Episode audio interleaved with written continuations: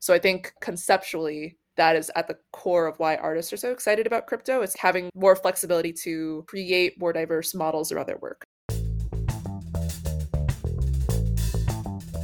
Behind every favorite artist, song, or lyric is a story you've never heard.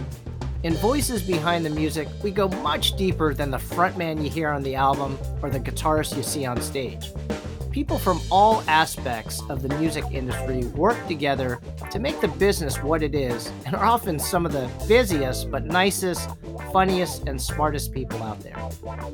I'm Jeff Yasuda, CEO at Feed Media Group, the creators behind the leading B2B music licensing platform.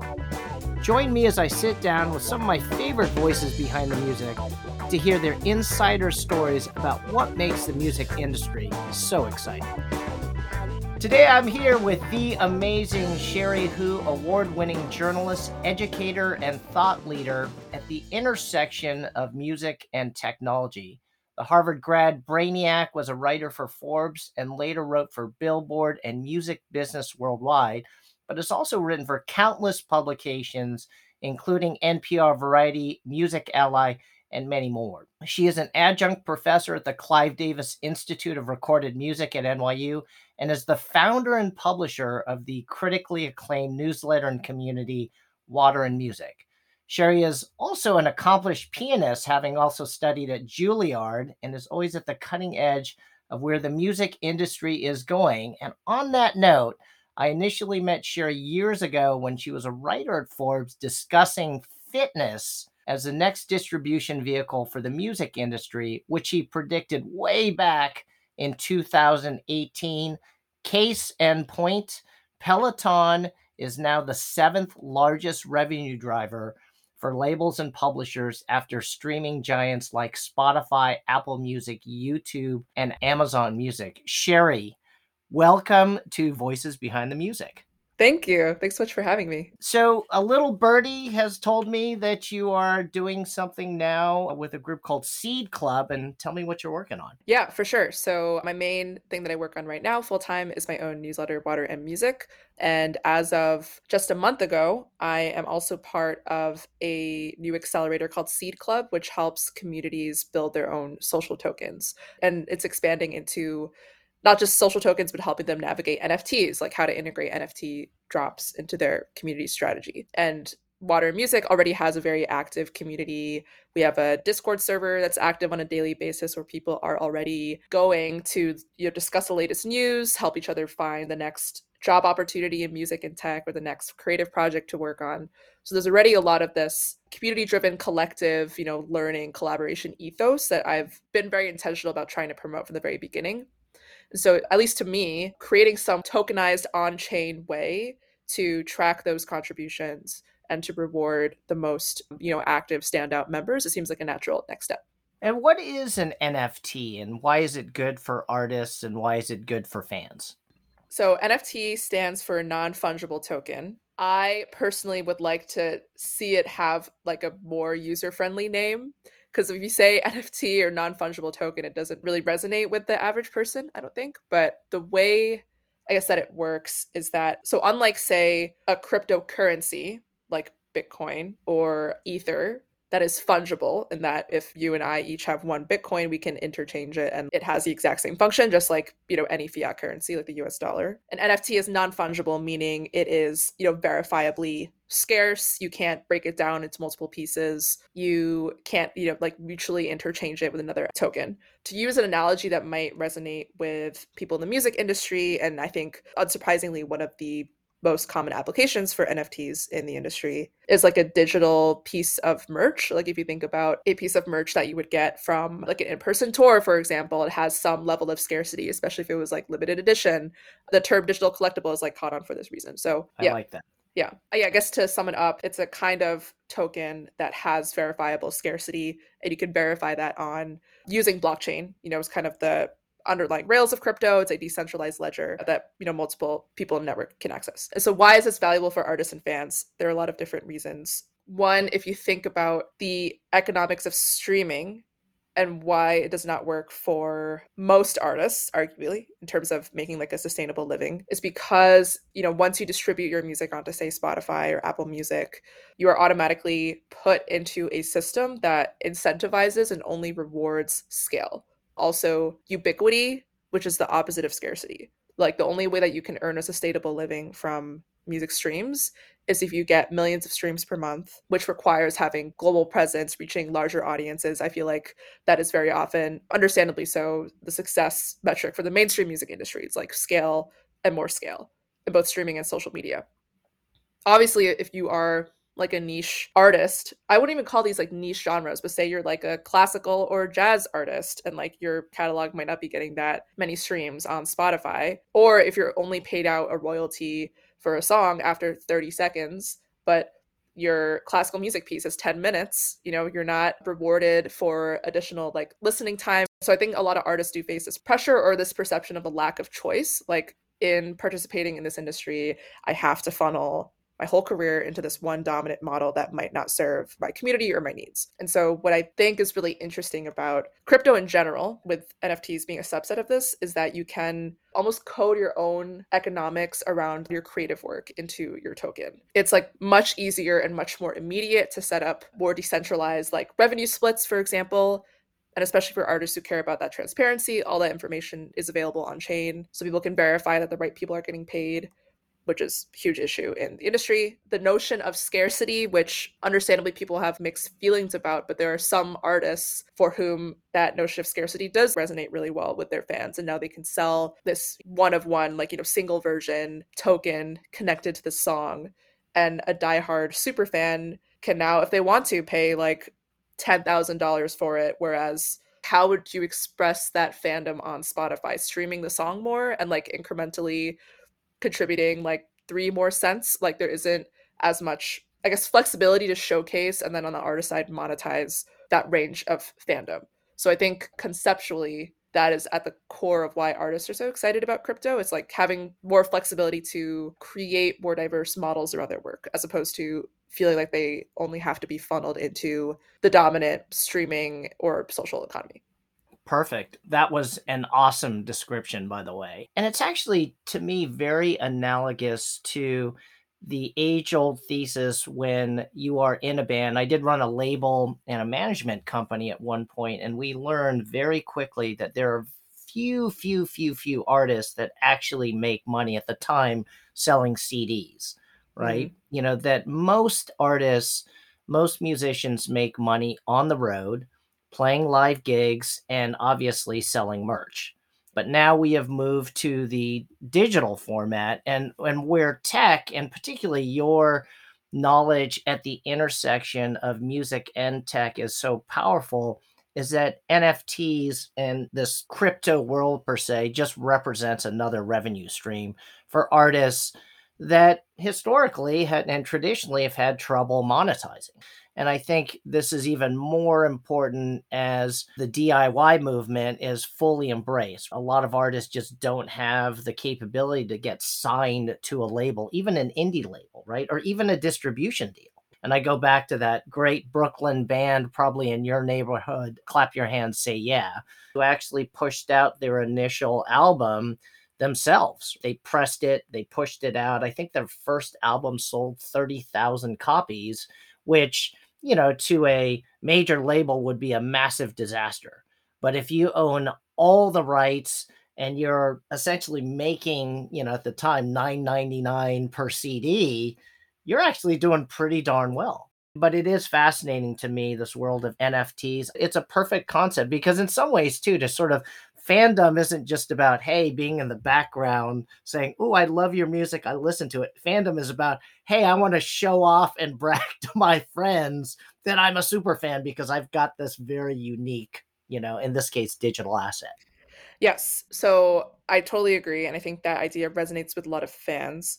I also think that is one of the biggest gaps in the NFT world right now. Because so th- there's a lot of discussion about the utility of NFTs. What do you use NFTs for? And if you think about merch, to your point just now, like the main utility is like not a really functional thing. It's you know, it's like social status, some kind of clout. You know, I was hip to this artist or this band before you were, you know, so I'm part of this community. It's a very clear way to show it. You, you know, wear the merch, you hang it on your wall or something. Right now, and so many people are working on this, but right now, say I buy an NFT from my favorite artist, how do I show it off? I can mm-hmm. like post it on social media, but that I feel like is not enough proof to show you actually have the token. Maybe I can like show the transaction on whatever blockchain it was on, the Ethereum blockchain, but it's just like a bunch of numbers and like a really long string of characters. It's like my wallet address. Like that's not I feel like it's not as uh, interesting or like doesn't communicate what you're trying to show to people. So yeah. Cherie, I've also heard about some artists using their NFTs to essentially help build community, whereby the actual value of the NFT isn't what's embedded as part of the digital asset per se, but more so around how if I now know that another person who bought this NFT is someone that I have potentially the chance to meet, this now becomes effectively a community of NFT owners. There's a scarcity, and oh my gosh, I get to hang out with such and such because they too are an owner of this precious asset. Yes, and not in music, but elsewhere in crypto, we're seeing this definitely like community kind of vision happen with I, I don't know if you're familiar with CryptoPunks or Bored Ape uh, Yacht Club, Sad Girls. I feel like there are too many of these projects out there now, maybe, but but there are a lot of these like limited edition avatar projects whose only value you could argue is that they're like colorful and just they are scarce. Like they only have value because they are scarce. So this like one group of people minted 10,000 NFTs of images that all had a similar aesthetic. So for like CryptoPunks, it's just like a very pixelated 8-bit style avatar face. And each of those NFTs will have a specific set of traits like certain color hair, maybe they're wearing a hat, maybe they're wearing jewelry, and some traits are rarer than others and that's like laid out very clearly you know you have like a 0.01% chance of getting this feature mm-hmm. and so there i guess two things to point out one you would think it's it's a very like playful i guess kind of experiment there's no real utility but there's so much value in like the CryptoPunks market and that the rarest ones easily will sell for uh six figures like a hundred two hundred thousand dollars each Incredible. Which is like, yeah. Incredible. Yeah. Which for most people, I think they would look at that and be like, why? Like, what is going on? right? Oh yes. my gosh. Wow. But that also, and I guess there's no way to really verify this, but it's like an unspoken rule that if you own a CryptoPunk, you have to change your Twitter profile picture to your CryptoPunk. So there's a whole wow. culture of like people changing their social avatars or PFP is like an acronym that comes up a lot, like changing your PFP to your CryptoPunk or to whatever NFT you own in any of these other collections. So now there are like so many spin-offs of CryptoPunks, different avatar versions of these apes for Bored Ape. There's a penguin one. There's like a sad girl themed one that I actually like I really like in terms of the aesthetic. It's like all black and white. yeah, and so it's it's like a fun way to show It's like it's like yeah. crypto etiquette. Yeah. completely. Let's maybe segue a little bit into this concept of the metaverse and some of the things that like Roblox is doing and even some of the the initial concerts that took place on Fortnite. Do you have a view on that virtual experience? For sure. Okay, my semi hot take on this is that for the most part, I think actually, with the exception of Second Life, the concept of an in-game concert does not exist. And we've used the term in-game concert to describe things like Fortnite shows that I actually think are interactive music videos. If you think about okay, Travis Scott's Fortnite show from last April, which I feel like has set the tone for how so many people are thinking about this topic. Travis was not actually performing live. The whole thing was premeditated. He was not there interacting off of the energy of the audience. Everything, yeah, was done ahead of time. They spent like over six months, millions of dollars, you know, making it. But it was immersive and interactive. I experienced it as like a fan slash consumer as an immersive look at the world that he built around like Astroworld specifically. This album that he put out. It was like an extension of like the album cover almost. And then thinking about um Roblox and Lil Nas X. I think he was one of their first big in-game concerts, quote unquote, except that was also all pre-recorded. There was no actual interaction with the artist. Like as a fan, I guess you could like react in real time or chat in real time, but it was actually quite limited. So you, you show up at a certain time for the premiere of a premeditated like visual experience okay whereas with second life obviously the tech was not as good so i've like read a lot of stuff about how you could only have like max 20 people in a venue or something before like the servers would just blow up and then you know you couldn't let anyone else in or like obviously the avatars were not as good quality and were like super clunky but the vibe I got from like seeing old Second Life videos is actually kind of similar to seeing performing artists or cover artists on Twitch. They were actually performing live. The audio was live. They set up all their tech to do that. And they were interacting and getting feedback from the audience in real time, even though it was like through these avatars. And like that sense of real time intimacy and like this experience that literally will not happen again because it's being created in real time, I think was really magical. And it's so crazy that idea feels forward thinking because a lot of the like in-game music experiences are actually not they're not interactive in the same sense of the artist being present. It's like a movie, it's like a music video that happens to be more immersive. Yeah, and you know, so you would to summarize, so you wouldn't call it inauthentic, but you just have to make sure that as the fan it's clear, hey, I'm showing up and checking this out for the first time, but it's like a music video. Yes, and you can there, def- there definitely is like a longer semantic debate about what is a concert. like that's a whole separate conversation. But yes, it's not that it's inauthentic if it's not live, but making the value proposition to the fan clear and like setting clear expectations is important. I'm going to put you on the spot again, but do you have a new prediction around where the music industry is going? Yeah. Okay. In fitness now, I was thinking about this earlier. So you have like the Pelotons of the world that are doing these very high profile curation partnerships with the likes of Beyonce or they'll you know invite major recording and performing artists or they feature them in like their Peloton Music Festival I think happened earlier this year, right? Like a whole weekend of just curated music programming.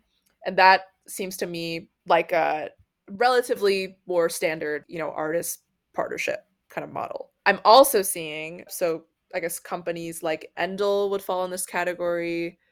I feel like Apple, out of all the big tech companies, is like best poised to go in the direction of more like generative music. So I guess also this ex- expands from just like physical fitness and like working out to like health in general. I'm seeing a ton of different apps for like generative music making that has serves a much more functional purpose to the point where the artist almost doesn't matter. It's like listening to on YouTube, there are all these like lo-fi hip hop playlists, like 24/7 lo-fi hip hop beats to study to or whatever. Usually you listen to that and like you don't pay attention to who the artist is. You listen to that to get in the right headspace and just like have it as like wallpaper essentially. Well, you don't want to get distracted. Yes, right? exactly. You don't want to be distracted. Whereas like like a Beyonce class for like Peloton, you are focused solely on the class. And this is probably why those partnerships as such high value the music is so central to you know maintaining your focus and presence and performance ultimately in the class. And so my predictions in terms of like the next couple of years kind of fall into those two buckets in a weird way. Like the last year and a half in particular has seen a lot more artist partnerships on like the meditation side. So like John Legend was the chief music officer at Headspace and curated I all these that. playlists. Yeah. Do you think that's just marketing or complete hundred percent just marketing? I'm okay. sure he is very busy with other things. In the wake of that, Calm now, I think actually even more than Headspace is very aggressive on their like exclusives.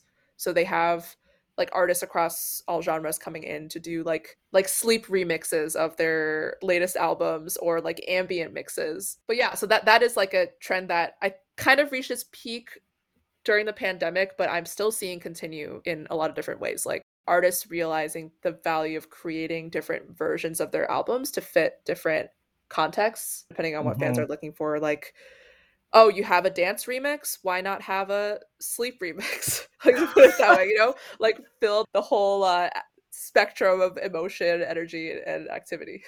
But let me let me ask you some fun questions around kind of you. First of all, I I want to hear about your piano playing. Tell me about you. Sure. you most people probably don't know you studied at Juilliard. Yes, so I did their pre-college program. So every Saturday I would go and have private lessons, chamber music lessons, music theory, ear training. They're like electives like music history, composition. So it was like, yeah, weekend school for music, but for I'd love to do that. Yeah, it was oh my gosh. That was my dream. And like probably what I looked forward to the most every week was like hanging out with and everyone else who thought as deeply about music as I did and like having that immediate connection. Yeah, it was it was just so magical. It was great. Are you still playing? I actually it's interesting. So I only play occasionally. I definitely don't practice as much as I could, but I just spent the last week in LA. And it was my first time in LA since the before the pandemic. So it'd been a while since I went back. It was just like a work trip, but something about maybe being in a new city or like being in LA specifically has motivated me to play more music now. It's a very like stereotypical LA thing to say. Ooh, but yes, but I'm like very motivated and inspired by that. So as of right now, I'm playing a lot more than I used to, I guess, in the last like year and a half, which feels great. Fantastic, fantastic. Okay, some rapid fire questions. What was your first album? Oh my gosh. I only realized this when I was trying to teach. I taught like it was very cute experience, like a music journalism workshop to a bunch of really young people in my hometown. So like 10 to 12 year olds. One of the first questions that I asked in this class is like kind of similar, like, what's your favorite music right now? And so their answer to that question is how I would answer this question. It's, it's like at that age, your music tastes are so influenced by your parents. There was one 10 year old in the class who was like, I love Louis Armstrong. And I was like, what? Oh, wow. You're so cultured and so sophisticated. yeah. That is great. So my answer to this would be unsurprisingly listen to a lot of classical music. So there was a record of Itzhak Perlman and Yo-Yo Ma. I think it was a live album on vinyl. It might still be in my like old house, but I, that's the first album I remember. What about the greatest show you've ever seen? Oh, Vulfpeck at Madison Square Garden. It was a one night only show. Wow, you saw that yeah, show. I was there. Yeah, yeah, yeah.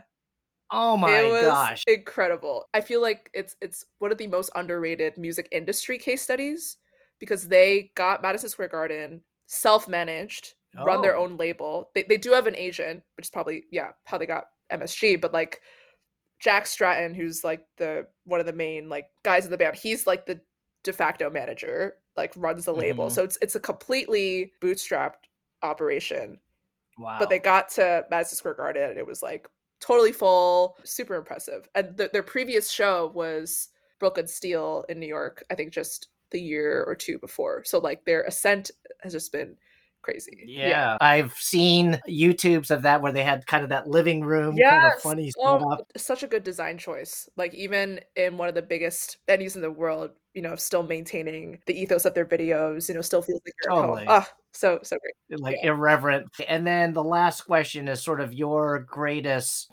starstruck moment.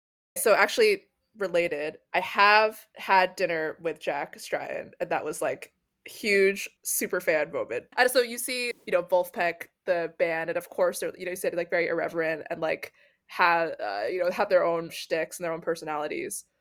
Jack also is very observant and astute about the economics of music too. I mean, he has to be to run Vulfpeck, like the band. And so he had like, I don't know if he does it as much now, but he had tweeted like super frequently about why are our Spotify rates going down? Now we need more streams to make the same amount of money, and like always trying to you know unpack why the streaming economy, uh, just like critiquing the streaming economy.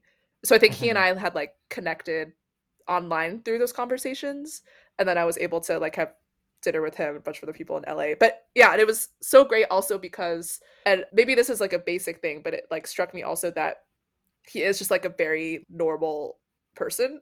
you know, that really struck me the difference between, you know, the persona that you project like on stage, which of course is super Yeah. important to like your brand as an artist and like how fans experience you, but then just like who you are as a person. Most people I would hope are just normal. They have normal hopes, concerns, you know, etc. So that was, that was a very fulfilling experience to like have that more holistic view. Yeah, super like top starstruck moment. Yeah, well, we're going to end on that note. Cherie, thank you so much for spending time with us, sharing your insights. How do people find out more about you? Just cheriehu.com or where do you like to Mhm. send people? You can go to my website, cheriehu.com. Spelled C H E R I E H U dot. Yes, thank you. And I'm also on Twitter at cheriehu42. Feel free to add me. Same handle on link on sorry on Instagram, and I'm also on LinkedIn if you want to add me there. Awesome. Well, thanks so much for being on the show. Thank you again for having me. Thanks for listening to Voices Behind the Music, a Growth Network podcast production presented by Feed Media Group. We're on a mission to make it easy, fast, and legal for businesses to use music to power the most engaging customer experiences. Make sure to subscribe to the podcast wherever you get yours and learn more about us at feedmediagroup.com.